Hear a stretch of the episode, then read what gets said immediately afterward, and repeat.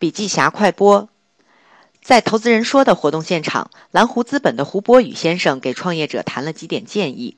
第一呢，专注是非常强大的力量。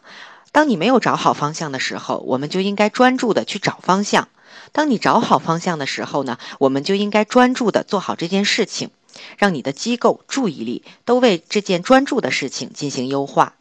第二呢，执行力来自判断力。判断力来自坚持不懈的自虐式的独立观察。这个世界不是你看见你应该看见的东西，而是你看得见太多的东西，里面大多是不靠谱的。